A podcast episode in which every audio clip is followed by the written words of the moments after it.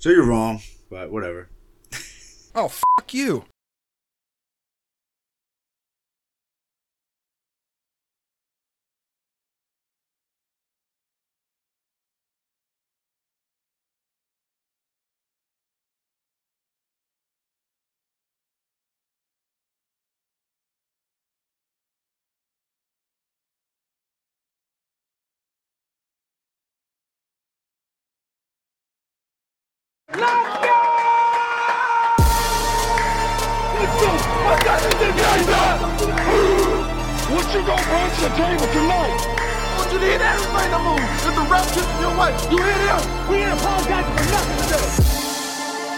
Today. Don't take care of y'all chicken. You feel me? Don't take care of y'all mental. What the hell's going on out here?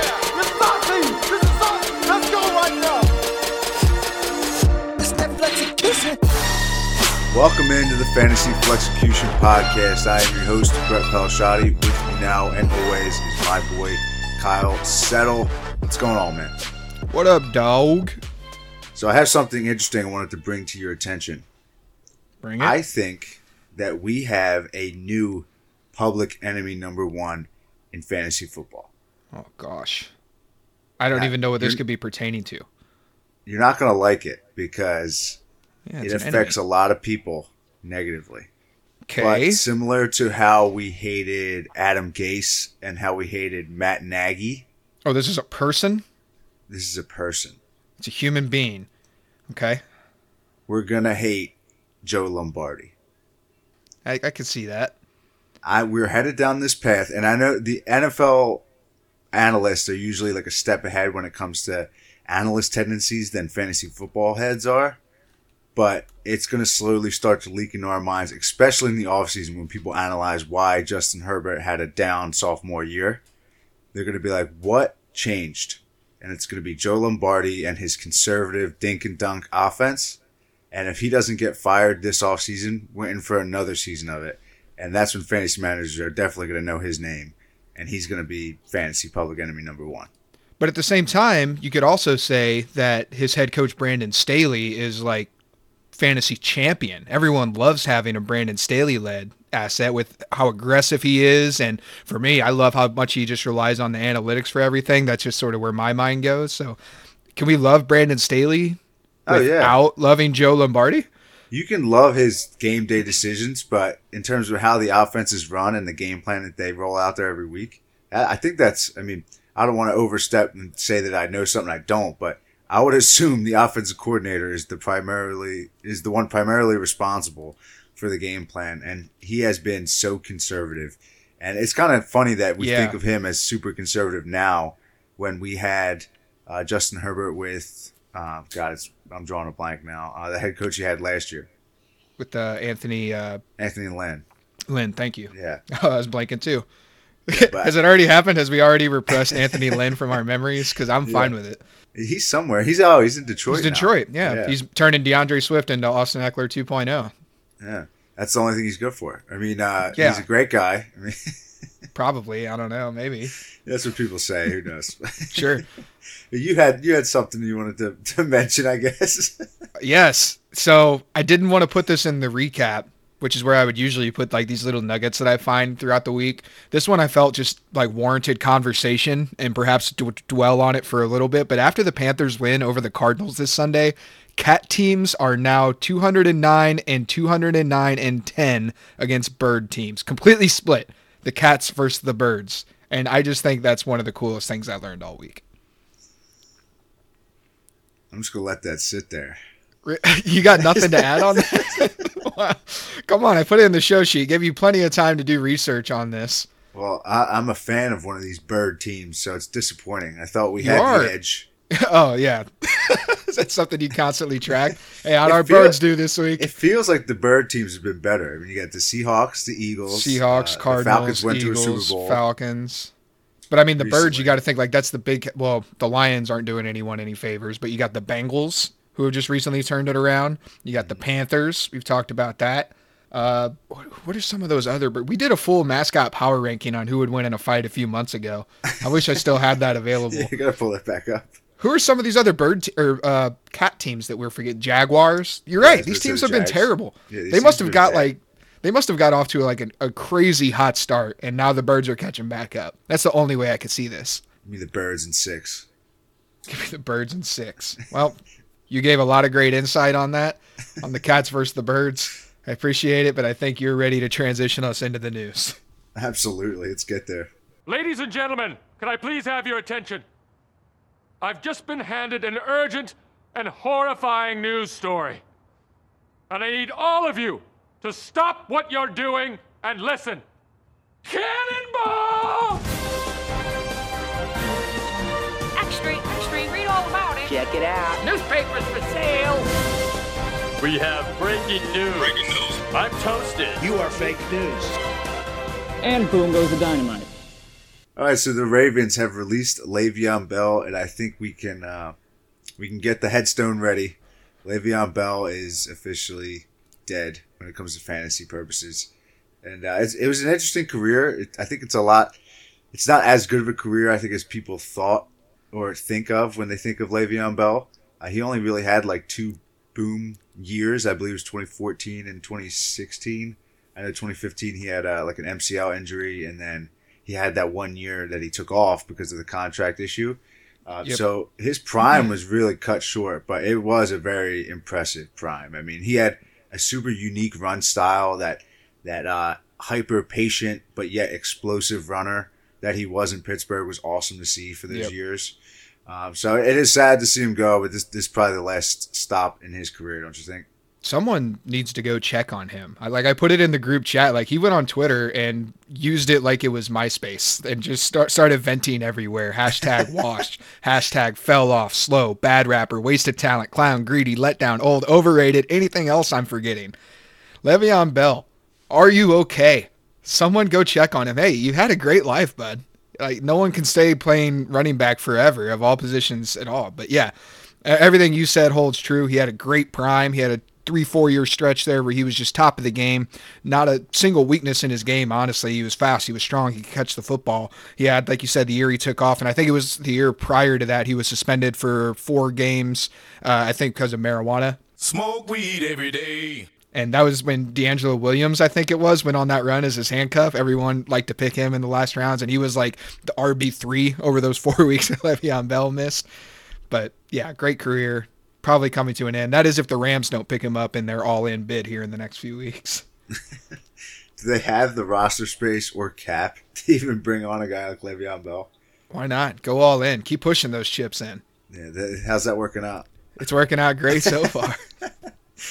All right, over to New York. The Jets are going to be starting Joe Flacco this weekend. So Mike White, uh, we knew he had a short leash, but uh, not that short. I didn't think. At Yeah. least. Uh, Joe Flacco is going to be starting week 11. Yeah, it just seems like the team thinks they give them a best chance to win. And that's good because third place in the division is wide open. So you don't want to be losing any games right now. Yeah, I mean, what's more important, a good draft spot or winning uh, your third game? Uh, If we could only all strive to go 5, 11, and 1. I mean, that, that's the goal. Yeah. That's what everyone wants out of life. Ties are hot right now. You got to get that tie. All right, and finally, the last part of the news. I'll leave this one up to you. Does my drum roll sound good? Sounds great. You're now talking to an official owner of an NFL franchise. That's right. Your boy bought stock in the Green Bay Packers, which of course comes with Chicago Bears stock, also making you a part owner of that organization. So, really just a win win that I now own two out of the 32 teams in the NFL. It's a good day for me. It's a good day for the city of Green Bay. I just wanted to flaunt that out for everybody. Not to poo poo on your parade or anything, but uh, I saw a tweet and it was like the Packers just make up stock that they sell to people that they Dude. can't trade, they can't sell, they can't really do anything with it. It got so controversial on my Twitter timeline. Like it was really like 90% on the side of like Packers side and then just the 10% who just want to go out there and shit on everybody Yeah, who's having a wanna- good time. Yeah, they just want to ruin it. But it was like there's there's two different ways to go about this. Like look what just happened to the Rams. Like Stan Kroenke just said, "Hey St. Louis, give me a billion dollars to build a new stadium or I'm going to LA." And then he goes to LA. Like is that what you want out of your franchise? Or th- how about the Chargers also in LA just went through the same thing. It's like, "Hey taxpayers, give me a tax increase and all this extra tax revenue for the city or else I'm gone." Green Bay instead just said like, hey, we're, we're not worried about taxing the city of Green Bay or anything like that. Let's just reach out to the fans, let them help. So they do one of these first expansions that they've done in 10 years. So they're going to be adding on uh, something new to the stadium with this. It's the way they always do it. They just uh, in 2011 was the last time they sold, and they built the Titletown district, which is amazing. It's beautiful. It gives a nice little area there outside of Lambeau for everyone to have a good time. So I'm excited to see what they do with this one, and I'm excited to be a part owner. Wow, man, you talk. You're really talking like an owner. This is Well, uh, you saw I saw on my timeline actually a few Packers players, including both running backs AJ Dillon and Aaron Jones, bought stock. So it's great. Now they I think they can negotiate their own contracts from here. Yeah, they just have their agent talking to themselves, saying, Yeah, "I something want like twenty that. million. Like, ah, I can only do 19 and a Uh, half. Be frivolous, I'm sure. On to the Week 10 recap. Are you ready? Let go. All right. Starting in New Jersey, where the Jets get pummeled by division-leading Buffalo Bills. Mike White was brought back down to earth, but you have to hope that Zach Wilson adopts some of his take what they give you tendencies going forward. That was the one bright spot of Mike White's game. In such a poor game script, you think Michael Carter produced, but he was solid, you know, kind of underwhelming, like I said, but he was still solid in PPR leagues. For Buffalo, the backfield became even more muddled as Matt Breida got in on the fun. Avoid this backfield like the plague. I think that's sound advice at this point. And Stefon Diggs finally came through as we all knew he would. It was only a matter of time. Now, you said it. Stefon Diggs returns to form, a 46% target share for him, which he turned into eight catches for 162 yards and a touchdown en route to finishing as the wide receiver one on the week. Mike White had a rough going, so rough in fact that, like we said, Joe Flacco is expected to get the start under center for the Jets. Elijah Moore did score, but hasn't been on the field for more than 60% of the snaps for the team since back in week two. Something to monitor for the rookie, rookie the Wookiee wide receiver.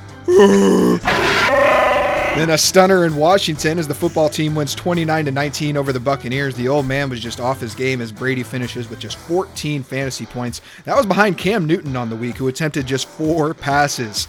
Leonard Fournette finishes with a 92% rush share and a 27% target share, erasing any doubt of his bell cow role, even in a negative game script. In his opposition, Antonio Gibson finishes in the top 12 for the first time all season. Yeah, this was Tom Brady's 57th multi interception game. That puts him at 28th all time on the multi interception list, despite being first in games started. Also, it's the first time since he's thrown two interceptions in the first quarter of a game since 2012 against the Jaguars. In Big D, the Cowboys dismantled the Falcons early en route to a 43 3 victory. You have to go way back to the year 2000 for the last time the boys won by 40 or more points, and even further back to the year 1980 for the last time they scored 36 or more points in the first half. Dak Prescott, he now has 15 touchdown passes versus the Blitz. The next closest quarterback only has 9. He also has a season passer rating of 110.8. A couple weeks ago, you declared Matt Stafford your MVP. I'm going to go ahead and declare Dak mine right now. He got a weapon back, Michael Gallup. He makes his return and finishes second on the team with a 15% target share. For the Dirty Birds, Cordarrelle Patterson was finally game scripted out as he saw his lowest uh, running back rush share of the season and a target share of just 7%. He is dealing with a sprayed ankle and is unlikely to play, but will be a game time decision on Thursday Night Football. Next up to Nashville, where the Titans get the win 23 21 over the New Orleans Saints. Marcus Johnson was what Julio Jones was supposed to be, finishing with 100 receiving yards on five catches. D'Onta Foreman took over as the lead back over Adrian Peterson, holding a 48% rush share to Peterson's 35. And on the other side, Mark Ingram slid right into that Alvin Kamara role, finishing with an 88% rush share and a 21% target share. Those Titans were outgained in passing yards, rushing yards, had fewer first downs, had a worse third down efficiency, but they had more time in possession and won the turnover battle. We know how important that was as they won that game. They now have the easiest remaining schedule in the NFL. To the heartland where the Carson Wentz led Colts hold on to beat the Jags 23 to 17. The Colts should change their name to the Indianapolis JTs because Jonathan Taylor is your dynasty RB1 and it isn't even close. Over the past six weeks, he's averaging 20 rushes for 127 rushing yards, 4 targets, almost 40 receiving yards, and 1.3 touchdowns per game. Oh, and he plays New England, Arizona, and Las Vegas in the fantasy playoffs. He is a league winner. Carson Wentz is still bad, and so are the Jaguars. All of them. what a cheap shot. Sunday marks seven straight top 10 performances for JT. His 24% target share was a season high. I agree on all fronts. The Dynasty RB1 and a potential league winner for 2021. Dan Arnold saw 20% of the targets from Trevor Lawrence, but the day's most targeted Jaguar, Laviska Shenault. He turned his team high eight targets into a whopping three catches and 15 yards. Who? Next up, our first tie of the NFL season. The Lions and Steelers kiss their sisters. DeAndre Swift's career high in rush attempts entering the game was 16. He had 33 on Sunday, which he turned into 130 on the ground. The Lions running back room, already without Jamaal Williams, could be down Jermar Jefferson moving forward with an injury. And for the quarterback, Jared Goff, he is in danger of missing this week, so make sure Tim Boyle is headed off of all waiver wires in two QB formats. For the Steelers, it was actually Ray-Ray McCloud, the largest beneficiary of the absence of Chase Claypool. He had a 25% target share. Pat Freiermuth maintained lead tight end duties even with Eric Ebron back. He saw 62% of the snaps for the Steelers compared to just 33 for Ebron. Big Ben paced on the COVID list before entering the game. He's in danger of missing this upcoming week against the Chargers. Godwin Igwebuike is the next man up to play second fiddle to DeAndre Swift if Jermar Jefferson misses more time.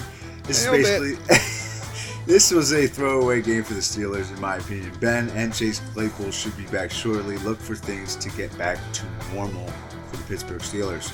Ah, we suck again, said Browns fans as Mac Jones and the Patriots put a muzzle on the dog pound, 45 to 7. Baker was rough in this one. He's fighting a litany of injuries, but he is in a contract year. His stock in the NFL and fantasy is dropping quickly. On the other side, Mac Jones has been a delight. He had a 142.1 passer rating, highest by a Patriots rookie all time, and eighth highest by any rookie passer in NFL history. The Patriots are winners of four straight and own a plus 98 point differential, second only to their division rivals, Buffalo Bills. Yeah, Mac Jones has just been outstanding under center. He has more wins in his rookie season than the rest of the NFL's rookies combined. And with a less crowded backfield, Rhamondre Stevenson took the lead with 69% of New England's carries. Very nice. And added a 20% target share. Mac Jones, three touchdowns and four incompletions on the day. Most importantly, Jakobi Meyers. He scored a real life touchdown. We told you way back in week two it was coming. Took a little longer than expected, but he did it. He punched it in for six. Baker left the game early, like you said, considered day to day with a knee injury. More salt in the wound is DPJ, Anthony Schwartz, and Jarvis Landry, all dealing with injuries going into week 11. Next up, the Lavender Larrys get the win over the Chargers, 27 to 20. The squeaky wheel got the grease as Justin Jefferson commanded a 31% target share to the tune of nine catches for a buck 43 through the air. Justin Herbert's in the midst of a minor sophomore slump as he's held below 20 fantasy points for the fifth time this season and the third time in his last four weeks. Yep, Justin Herbert had a passer rating of 72.5, marking the third time in the last month his rating has been under 75. Before that, he's only had one game in his young career with a rating under 75. Over to Arizona, where the Panthers beat the Cardinals 34 to 10. Uh, without Kyler for a second straight week, these cards got beat down. Cam Newton returned and had a day, scoring twice on limited touches. It was Cam's 44th game with a rushing touchdown and a passing touchdown, most such games by a quarterback in NFL history. Kyle, can you guess who's number two or three on that list? Lamar and Jalen Hurts. Wrong. It is Steve Young and Aaron Rodgers. Ah, Christian McCaffrey came back. He played 59% of the snaps, but that didn't stop him from taking his rightful place as an RB1, going over 100 yards and securing all 10 of his targets. Christian McCaffrey finishes with more than 25 fantasy points, all without scoring a touchdown. That has only happened three times in the NFL this season, and McCaffrey's responsible for two of them. Cam expected to take most of the first team reps in practice, putting him in line to get the start against the Washington football team. James Conner saw his usage dip, but only slightly as he scored double digit fantasy points for the eighth week in a row. Kyler reportedly a close call on if he can suit up for week 11. Next up, the Eagles get the win 30 to 13 over the Denver Broncos. The Bronx did not have a wide receiver or running back go over 50 scrimmage yards, but did have two tight ends reach that mark, led by Albert O and his 77 yards through the air. DeVonta Smith becomes the first Eagles rookie with two receiving touchdowns in a game since Week 10, 2014. Shouty, who was that last Philly rookie to accomplish that feat? Jordan Matthews? Ding ding ding ding ding ding ding ding Oh, ding ding ding yeah. ding ding. It's been a while, so I remember that one. This is the third game in a row that the Eagles' offense have, has gone over 175 rushing yards. Last time they did that was en route to a Super Bowl victory in 2017. Jalen Hurts has definitely been better. He joins Kyler Murray, Lamar Jackson, and RG3 as the only quarterbacks with 2,000 plus passing yards, 500 plus rushing yards, and five rushing touchdowns in the first 10 games of a season. On a snowy night in Wisconsin, the Green Bay defense stiffened more than Kyle was watching this game. Oh, They handedly, they handedly beat the Seahawks 17 to 0. Their Seahawks fell to 3 and 6, their worst start since 2011. Only 6 teams in NFL history have made the playoffs after a 3 and 6 start. Their leader Russell Wilson had a passer rating of 39.7, only the fourth time in his career that his rating was below 40. Also, the fifth time in his career that he, has had a game with zero touchdowns and multiple interceptions. With Aaron Jones out for at least a week, it's AJ Dillon time in the frozen tundra. Yeah, apparently, Russell Wilson is not unlimited as the Packers defense limits him to his fourth lowest career fantasy output of his career and zero points on the scoreboard. His opposition, Aaron Rodgers, held without a touchdown for the second time this season, an occurrence that only happened once in all of 2020. And as you said, A.J. Dillon proves that he is built for the Wisconsin winter, punching twice into the end zone and finishing as the RB1 on the week. The aforementioned Aaron Jones, week to week, expected to miss at least one with an MCL sprain. Now up to prime time, where the Raiders got dismantled by the Kansas City Chiefs 41 to 14. Hunter Renfrow has seven or more receptions in three straight games, the longest streak for a Raiders receiver since Ronald Curry, weeks 14 through 16 of 2006. Patrick Mahomes returns to form with over 400 yards and five passing touchdowns. More good news for the Chiefs as Clyde Edwards-Helaire reportedly a good chance of suiting up this week against the Cowboys. Keep an eye on the news wire for that. This was the fifth time in Patrick Mahomes' career with five plus passing touchdowns since 2018. That's most in the league in that time span. It's also o- the only time in NFL history that a quarterback has thrown for 400 plus yards, five touchdowns, and zero interceptions. Closing us out in the Bay Area as the 49ers got up early and didn't let up, cruising to a 31 10 win over the Rams. It looked like Odell was going to have a nice night when he was targeted twice in the first drive by Stafford, but Stafford couldn't get out of his own way. OBJ finished with a typical Cleveland line for him of two catches for 18 yards. His new running mate Cooper Kupp refuses to slow down, potting another monster day of 11 catches and 122 yards. On the other side, Elijah Mitchell sees a career high of 27 carries. Over his seven career games, he's seeing an average of 17 carries for 80 yards, but without a touchdown or an increase in receiving volume, his ceiling isn't all that high. On the bright side, he has Atlanta, Tennessee, and Houston for the fantasy playoffs. Stafford throwing a pick six now in back to back games for the first time since his rookie season. The win comes at a price for San Francisco as Elijah Mitchell is apparently dealing with a broken bone in his hand. His status for Sunday is uncertain. And Deebo Samuel joins Dwight Clark as the only San Francisco player since 1970 with 50 plus receiving yards in each of the team's first nine games of the season. Jimmy Garoppolo improves to 5 0 in his career against the Rams of Los Angeles. Is Jimmy Garoppolo going to be the starter for the rest of the year? Yes. You think so? Trey Lance doesn't even get a shot. Maybe when they're officially um, out of the playoff hunt, If yeah. they're officially eliminated. yes. Right now, they have as good a chance as anyone because I think you have like six teams in the NFC off the top of my head that just seem like locks. But that seventh spot is wide open and it could go to like a below 500 team like we've seen before. I wouldn't Yeah. be surprised at all if it was San Francisco. We talked about uh, last week, you asked for underperforming teams. I thought San Francisco was one of them because I thought, or probably the highest one because I thought they were just they're an incredibly good team. They really are. Like Kyle Shanahan, I mean, Jerry's out, but he can draw up X's and O's with the best of them.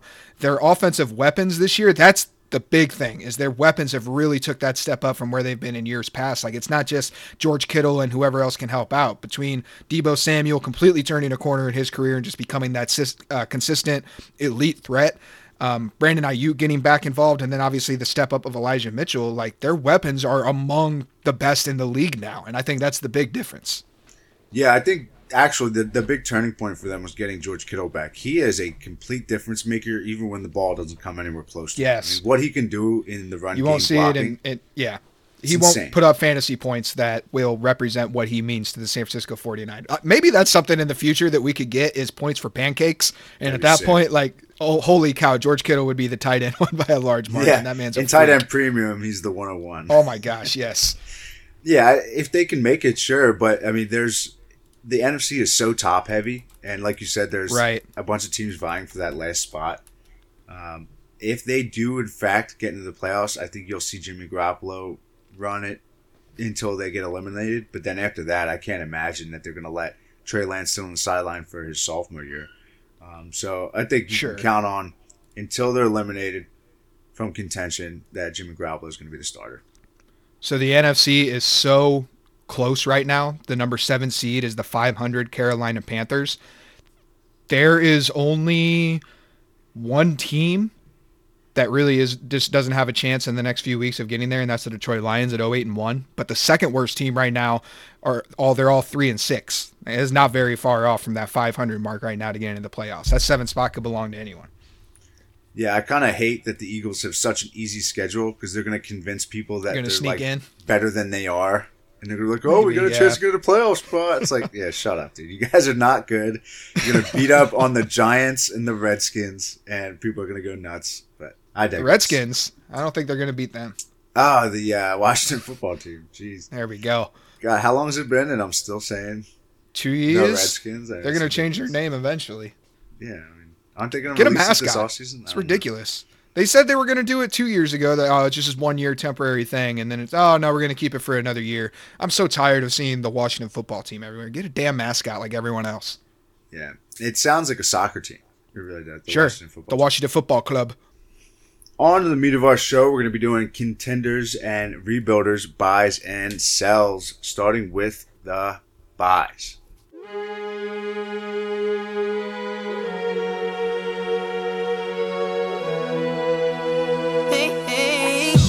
Bye, Felicia. Okay,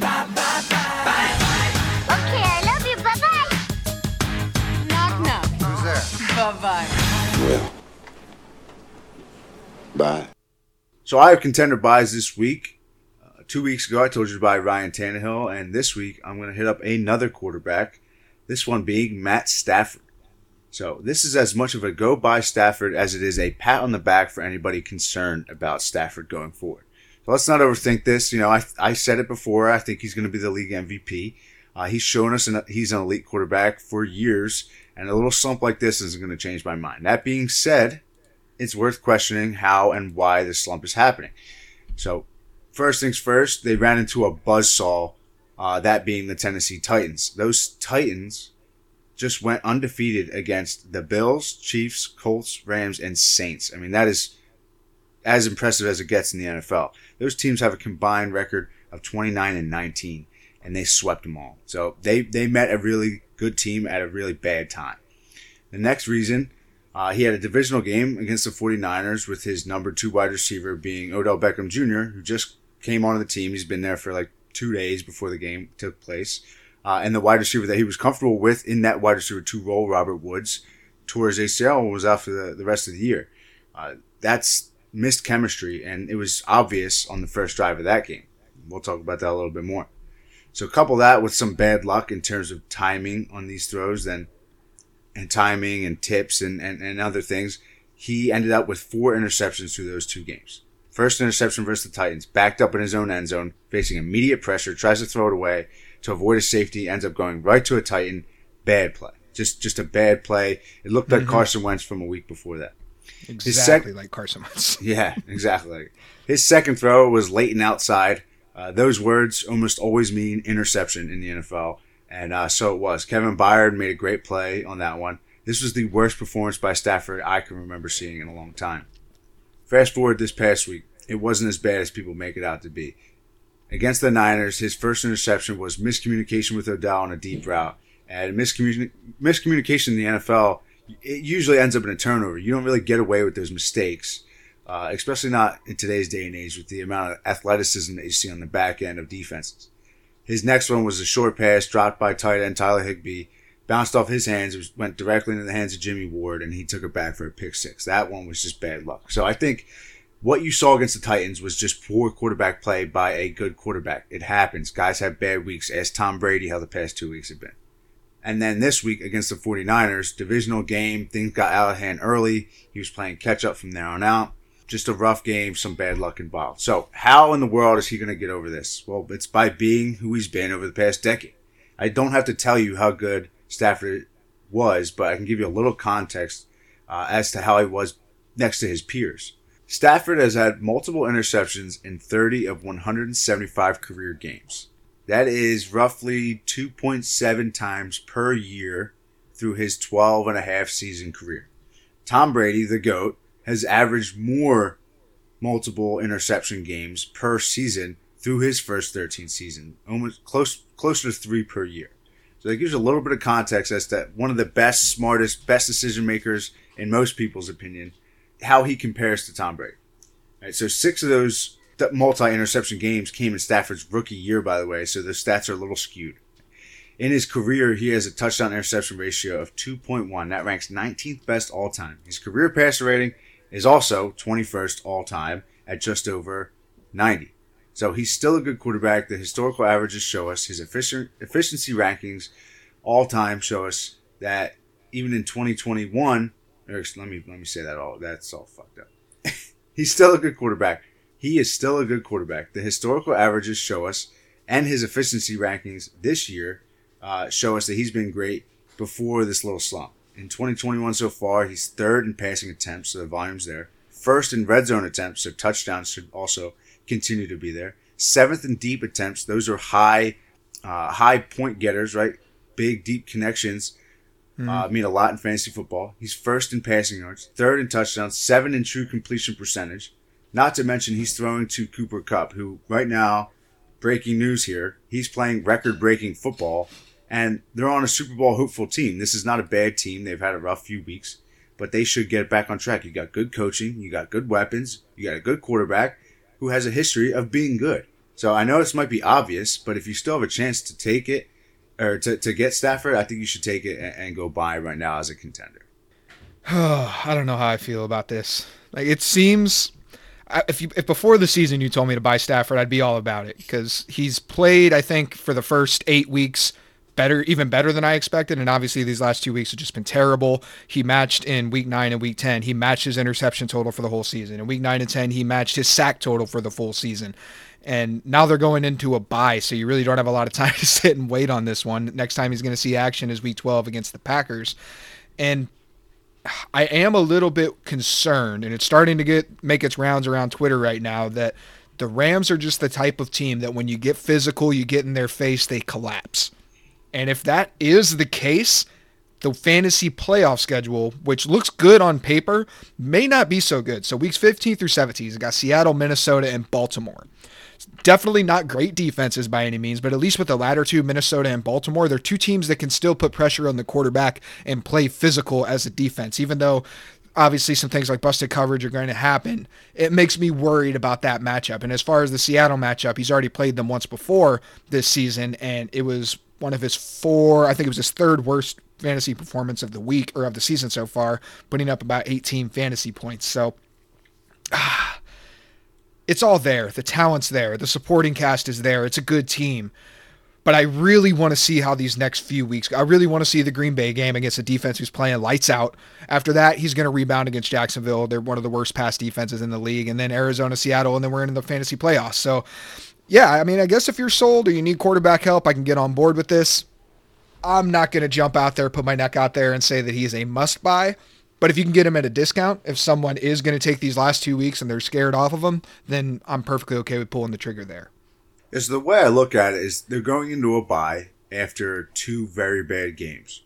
Right? Mm-hmm. And that's obviously well timed. They need it, right? They need to regroup. They have new faces in the locker room.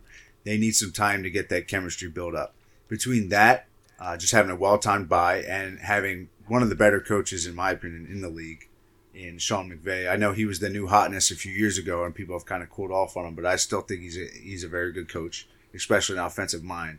So put that all together, plus the fantasy schedule, like you mentioned, these aren't just going to be you know blowouts where he could his volume could go down. It's also not going right. to be against great defenses. these could be potentially shootouts. I mean, Yeah, all three of them, I think. yeah, the Minnesota offense has been good. Russ is back for Seattle. Uh, Lamar has been phenomenal for Baltimore. He's throwing a lot more. Maybe you're looking at three consecutive shootouts. I mean, and, and Cooper Kupp. man, Yeah. I, I can't say enough about how blown away I am at Cooper Kupp. And Matt Stafford is getting every point that Cooper Kupp is getting. You know, obviously they're they're connected. So it's in my opinion, it's just it's too obvious to look at this and say, you know, that you're going to get him for such a discount. Like I don't think you're going to get him for a massive discount, but I think he is an obvious buy because of what he's shown us before and what we have to look forward to. At least with everything that we have, everything that we know now, I think he has all the makings of you know a top three quarterback for the rest of the year. I'll say this: in order for this prediction to come true, someone not named Cooper Kupp has to step up.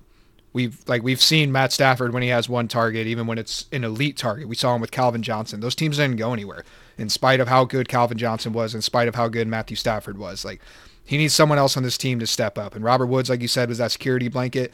That needs to be Odell Beckham. That needs to be Tyler Higbee. That needs to be Darrell Henderson out of the backfield. Van Jefferson. Like someone is going to have to step up outside of Cooper Kupp. All right, Your- your I think that can. that can move us on to me. Week nine, I also went to the quarterback. I told you to buy Tua Tagovailoa, and he immediately gets hurt, as all my buys do. But then he came in in relief last Thursday night and beat the Baltimore Ravens. Actually had a pretty decent fantasy output on the day. I think he finished as like the QB 15 or something. So feeling pretty good about that one. Now, since you must be tired of hearing about quarterbacks, I'm going to change position and tell you if you're a rebuilder, now is the time to buy David Montgomery. And it is very seldom that you will hear me say buy a running back if you are a rebuilder, because running back should really be one of those last pieces to put on the kind of cherry on top of an already good roster, just because the shelf life is so short. But David Montgomery, still only 24 years old. You turn a team around in two, three years, I think he's still absolutely going to be the type of piece that can help you win a ship. He's currently the running back 42, and obviously most of that is due to the fact that he's been inactive five of the last six weeks. He missed four games, and there was a bye week. In the five games that he has played this year, he's averaged 16.4 carries for 74.4 yards. Pretty solid on the ground.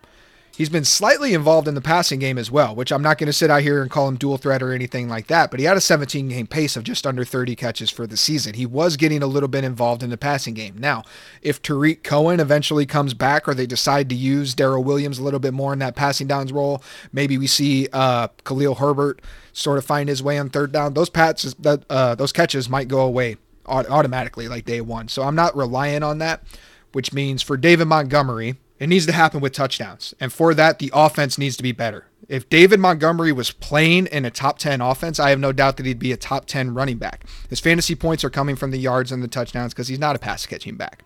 The yards have been there, but the touchdowns will be reliant on the team's performance. And right now, what's happening is we're seeing Justin Fields take sack after sack after sack because he's not processing his protection the way an NFL veteran needs to. And yeah, he's a rookie. That was sort of to be expected, right?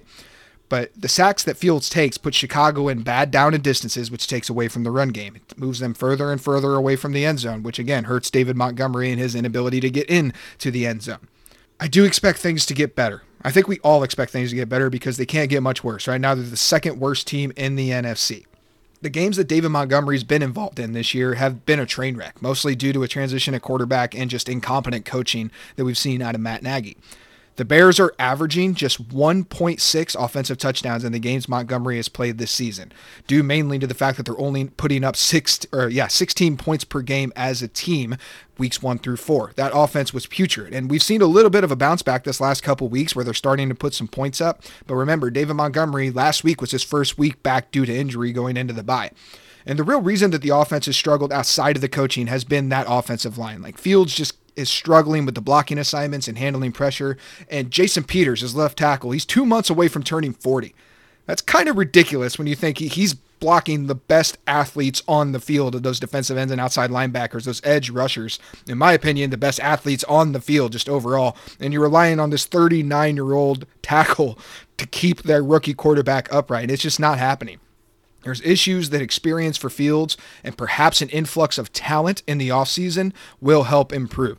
The Bears bring in some more offensive line help. They draft some more offensive line help. They get a new damn head coach in there, which I think everyone sees as a foregone conclusion. Conclusion who can actually scheme up some protections. Remember what a good head coach does is what Sean McVay was doing for Jared Goff in the first few years of his career, where he was helping Goff because he realized that he wasn't processing things at that veteran level. So he was in his ear in his helmet, helping him call out blocking, helping him call out protections. And I don't see that happening from Matt Nagy. If they get a good coach in there, it could happen. Like just what happens is the offense needs to improve.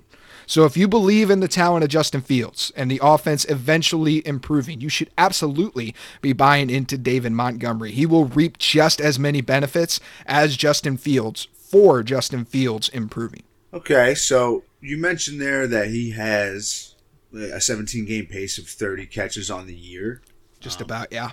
Yeah, so if Justin Fields starts running the ball a lot or do you, do you see that going down? I know that's a common trend. Like, are you afraid of that if Justin yeah. Fields continues to run the way he has?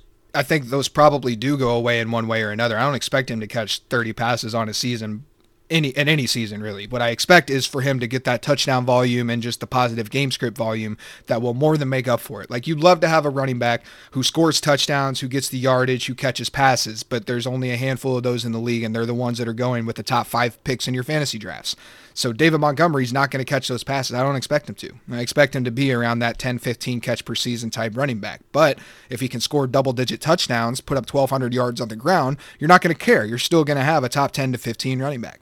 Okay, I mean, I, I I never really liked David Montgomery, and it's always hard for me to get on board with him. He had really he had that really good run last year, um, and then comes back this year, been hurt. It's kind of hard to have an opinion on him this year because of this situation. But you see Khalil Herbert come in, and he looks really explosive. Right. Uh, J- Justin Fields is running the ball more, not throwing the ball uh, very well. The offensive line, like you said, it has been miserable. They're probably going to have a new head coach.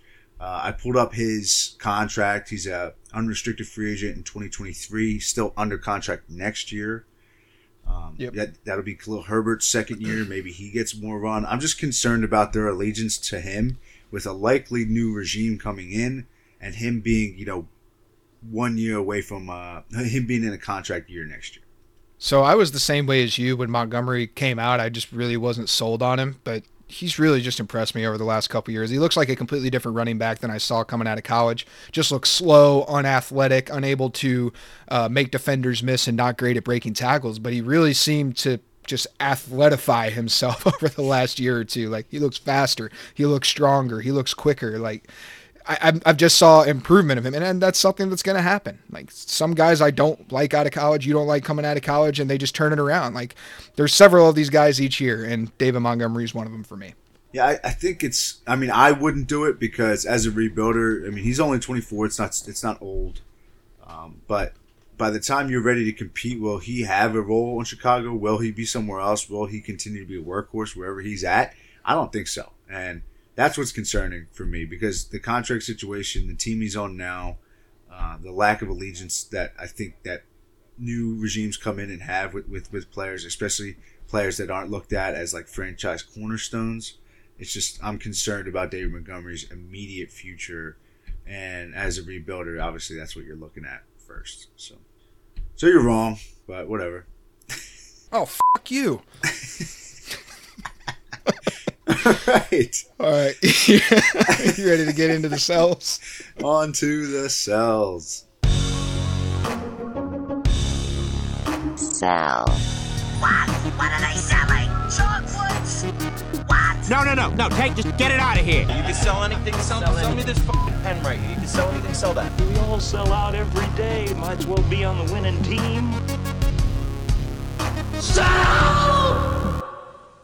All right, I had contender sell in week nine, and I told you to sell Michael Carter. He immediately followed up that with a rough performance against the Colts, and then he had a nice little bounce back week against Buffalo. Uh, but I still think that is sound advice. If you still have Michael Carter and you can sell him, do so. All right. Now I'm giving you a little a little double dip here, okay? Because they're on the same team, and they're getting a lot of hype this past week and I think we need to cool our jets. And if we're contenders, we need to take advantage of this heat. So, my two contender cells are Mac Jones and Rhamondre Stevenson. So we just, Mm. you know, told everybody how great Mac Jones has been, and he has been. Right? He went nuts this weekend, had the best game of his short career. He is a good quarterback, and I think he'll be a good quarterback for a long time. He might even be a top 12 fantasy quarterback one day, but it's not now, and I don't think it's going to be anytime soon. So, Mac Jones is the QB 25 in fantasy points per game. So, even with all this hype, I mean, he's still QB 25. Granted, it's his rookie year. He had some growing pains to get over. Trust me, I understand. His efficiency metrics come in at roughly bottom half of the league, as does most of his counting stats. But the narrative has been, you know, like, wow, Mac Jones, where did he come from? He's been incredible. Why did he go so late in the draft? And the crazy part is, I, I kind of agree with that. He, he definitely should have been drafted higher. He's a great rookie quarterback. But it's a typical case of being better in real, real football than you are in fantasy football. He's been accurate with limited volume. That's been his number one um, saving grace as a rookie. He's been very accurate, right? Good decision making, accurate thrower. But he's on a run first offense. They're 22nd in the league in pace, and this is working for them. Grant, like they've won four games in a row. Right. Mac Jones threw less than 25 passes last week when everybody was going nuts. Mhm. He's benefiting from a top five offensive line in football. I firmly believe that, especially when healthy. Uh, they're fantastic. Then they're also one of the biggest in, in general, one of the the meatiest offensive lines. There, there's a nugget for you. And they're also the best coached NFL team. Hold on, did you just say meaty and nugget in the same sentence? Meatiest. Meat, meatiest and nugget. A meat nugget. Oh, Got it. whoa.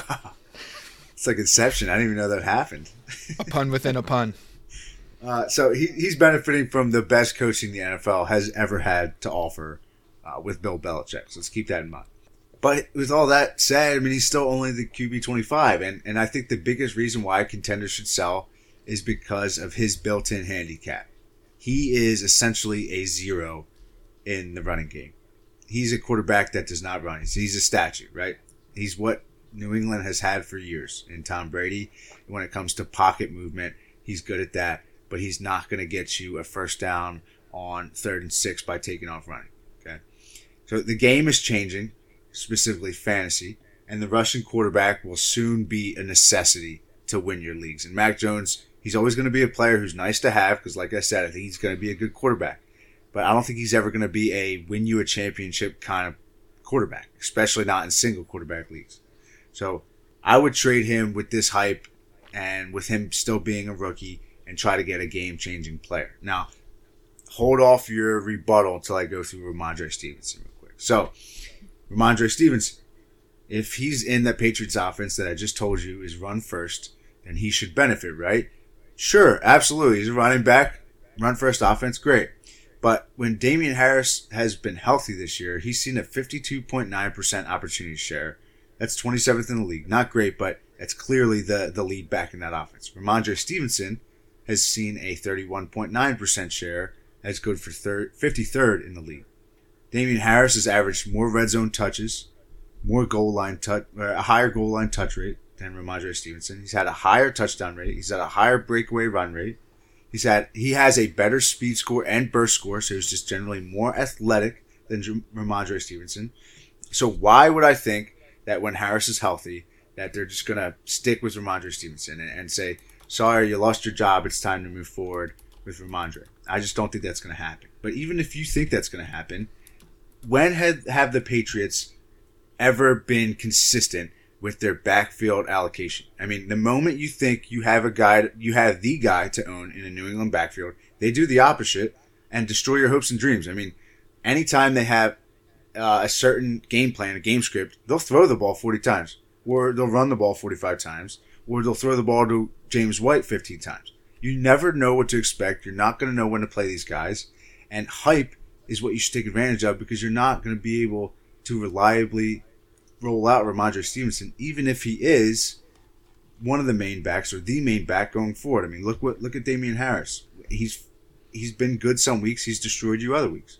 So maybe your eye test is telling you that Stevenson is better than than Damien Harris, and I can't change your mind on that. But the metrics tell us a different story.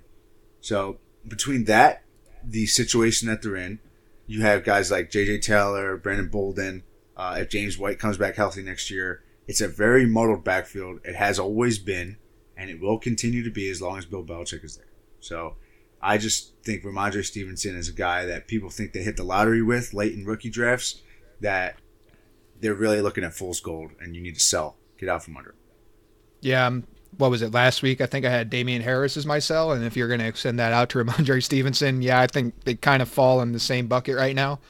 Um, the allure with Rhamondre Stevenson right now, I think, is the fact that he did miss some time earlier this year. And so, in the minds of fantasy managers, you're thinking, oh, okay, maybe he just wasn't healthy, so he didn't get his shot. But now here comes the overtaking. Now it's about to be his back. No, that doesn't happen under Bill Belichick. And even when it does, it's for a few weeks at a time, at most, maybe an entire season, but it's nothing sustainable. So, on the same, I'm on the same page as you, I think, about selling either one of these running backs if you can get anything out of them.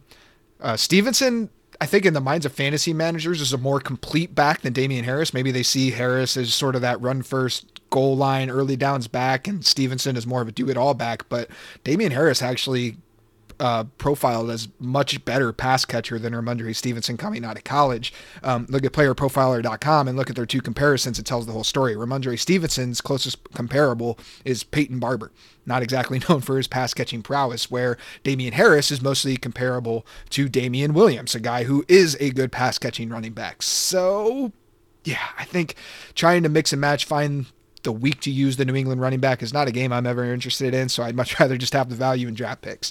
As far as Mac Jones, I'm okay with selling Mac Jones as well because of all the reasons you listed out. He's not going to run and he's not going to have the volume that you need to give you fantasy points. Like I think what you're looking at is probably a little bit more efficient Baker Mayfield type career and it's not something you want for fantasy. And they're going to be very similar.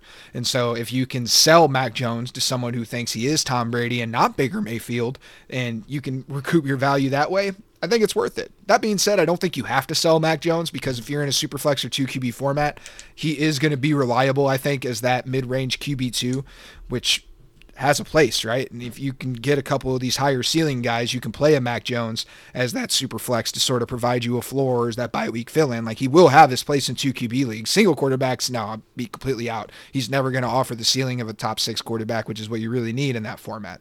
It's all team specific. Don't think you have to sell in super flex or two QB, but I'm okay with it if you can upgrade. If you can sell on where people think he's at, go for it.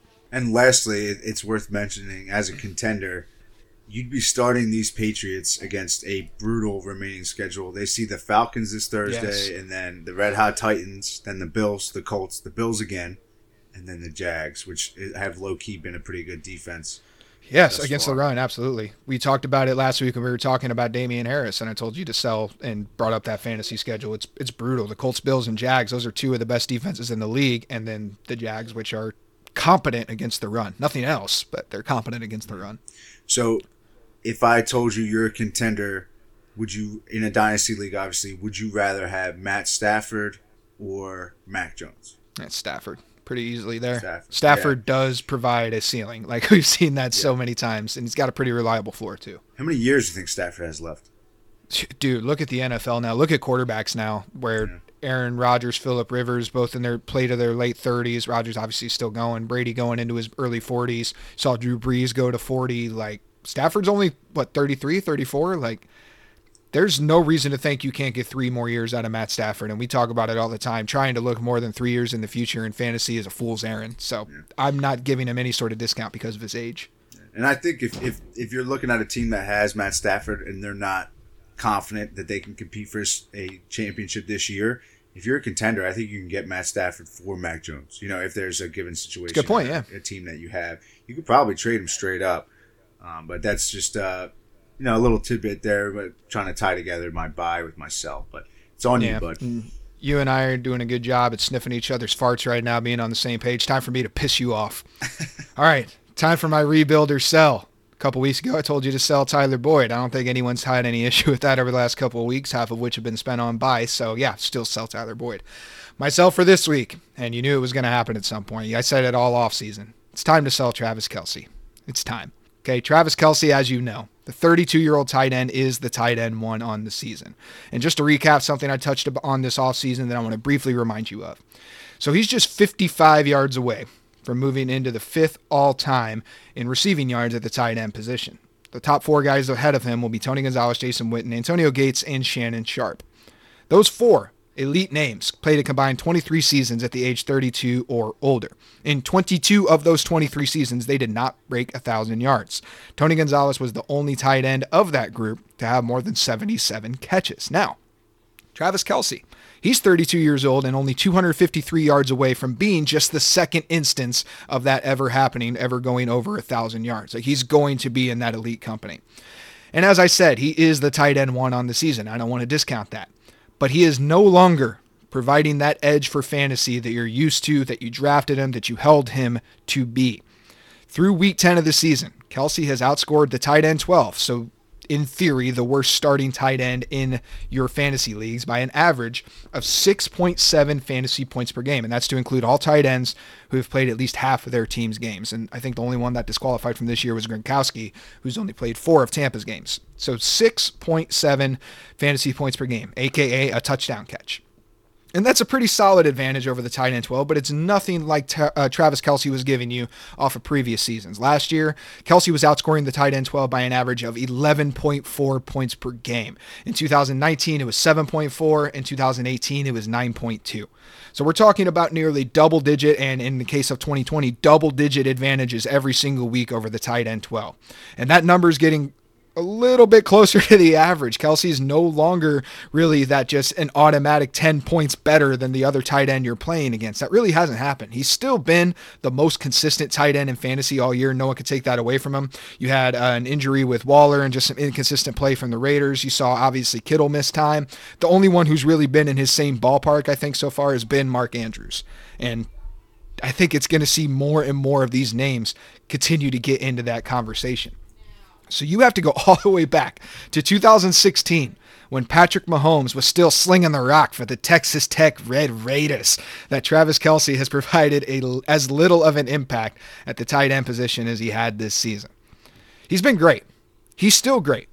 But the ride is getting ready to pull into the station. And if you don't move on from Travis Kelce in season, I'm telling you, this is a move that you need to make in season before your trade deadlines if possible all right, because his value is going to take a hit this offseason. Kansas City, we've seen what they've tried to do over the last few years. They've reportedly been in multiple times over the past year in acquiring another notable pass catcher for the offense, to include names like Juju Smith Schuster, Odell Beckham just this last week or two, and even taking a flyer on Josh Gordon. So, what's to say that this offseason, with the cap finally moving back into the black after that tough year, we don't see them actually connect on one of these attempts? I expect them to pull the trigger either in free agency or the draft because, in spite of a return to form last week, the offense has shown throughout the majority of the season that they are not infallible. So they're going to attempt to upgrade. Ask yourself if going into this next season, you're still willing to pull the trigger on Travis Kelce as a top five overall pick in fantasy, the way that fantasy managers were doing it coming into the season. For me, that's a resounding no. The only time I was able to, or willing, I guess, to pull the trigger in the early first on Travis Kelce was tight end premium. I don't even think that's a shoe in in tight end premium anymore. Okay, this is not to say that he's not the tight end one in fantasy, but he's not providing you the same edge that we're used to seeing from Travis Kelce. And I want to extend this out. This is not just for rebuilders, but I want to extend it out to anyone who is either not winning a championship in 2021 or has a usable replacement at the tight end position. And what does that mean, usable replacement? The following names George Kittle, Darren Waller, Kyle Pitts. Those ones are obvious. Mark Andrews, TJ Hockenson, or Noah Fant. If I have one of those tight ends on my roster, I'm using this last opportunity to cash in for one of probably the greatest fantasy tight end of all time. Hmm. Yeah, you said you were going to piss me off, but you don't because you're you're saying as a rebuilder or somebody who has one of those tight ends that you mentioned. Like, yeah, I would I would totally agree with you. It's time to sell Travis Kelce. Honestly, you should have sold him a few weeks ago or a few months ago before the season started because the, everybody got to see the kink in the armor for Kansas City. Everyone got to see what a not dominant offense looks like. And it looks like Travis Kelce still being the tight end one, but like you mentioned, not being nearly as dominant as he has been throughout his career. So I agree with you. He is no longer the tight end one in Dynasty because what we've seen and his value kind of just slowly but surely decreasing. Let notice I said slowly because I don't think he's going to have a right. down 2022. You know, I still think he's going to be really good. He it wouldn't surprise me at all if he still finishes as a tight end one next year. But if you're a rebuilder, what are you holding the tight end one who is 32, 32. years old. What are you holding him for? Not for any smart. It's not a smart decision at all, in my opinion. I mean, you look at his contract; they have a potential out next year in his contract. Not that they would use it, Yeah. but but it's just it's a sign of the times are changing for Travis Kelce. He's probably not going to get another major contract extension. If he sticks around in town for another three, four, five years, even it's going to be on lower money. Uh, it's going to be more as a legacy roster spot than than a uh, a truly game changing roster spot that they that they've given him over the past few years. And like you said in the draft, they have they have some draft capital, and this is a good year to need wide receivers. Next year is a good year to need tight ends. So I wouldn't be surprised if uh, maybe not this draft, but the next draft they look to the draft for tight ends. There's a few top notch tight ends, not quite Kyle Pitts level prospects, um, but really good tight end prospects coming in 2023. Um, so look for that. Obviously, we're looking way down the line now, but look for that as a time for them to replace him. I still think you have another year or two left to use him, and that's why you should give him to a contender for the right price. So let me let me ask you this: If you are a contender, I laid out the names for the guys that if I have them, again, that's Kittle, Waller, Pitts, Andrews, Hockenson, or Fant. If I have them, I'm trading Kelce, even if I am a contender. Where does that list stop for you?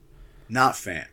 Not Fant. Okay, No, that's fair. He he was sort of a stretch, mm-hmm. but I do predict, as I do with Courtland Sutton and Jerry Jeudy, that that offense, as soon as it gets a quarterback, is going to shoot to the moon. So I decided to throw Fant on that list also. I agree with you with the other five. Um, Okay. Would be a question, but he's been kind of inconsistent as of late, so that's concerning. He's been he's been the beneficiary of all the injuries to the pass catchers in Miami. Does his role stay like that or anything close to that if anyone ever gets healthy? Probably not. But is anyone ever going to get healthy among DeVante Parker or Will Fuller? Probably not. Also, so I mean, we're talking really about see that this year. inconsistency. It, I mean, T.J. Hockenson just scored as many points Sure. as I did this past week, Yeah, and- yikes. and uh, he's still firmly in that list of guys. Him and have. Gesicki both. Yeah, yeah, yeah, it's true. Uh, so yeah, I mean, like I said, I agree with you. You definitely didn't make me mad. All right, man. You ready for the final segment? Let's go.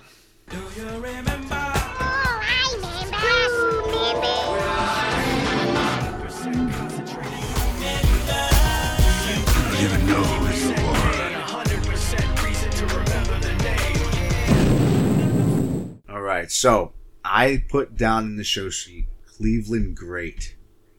Now, Am I supposed to guess? No, no. LeBron James. No, Oh, no. I'm pulling up his Pro Football Reference page right now. I don't want to, you know, disparage the guy's name by not giving him accurate statistics. oh am I going to guess this one? You can if you'd like.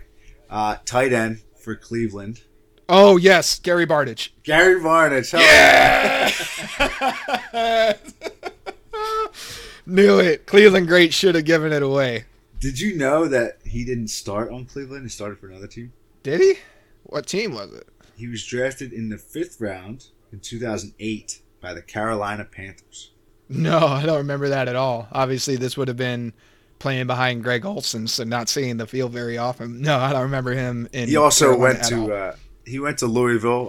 I- I'm sure you saw they they uh, retired Lamar Jackson's jersey. Yep. If you Yep. squint your eyes, you can see the Gary Barnidge jersey that they retired up Did they retire No, Barnidge's no. jersey? Oh my god!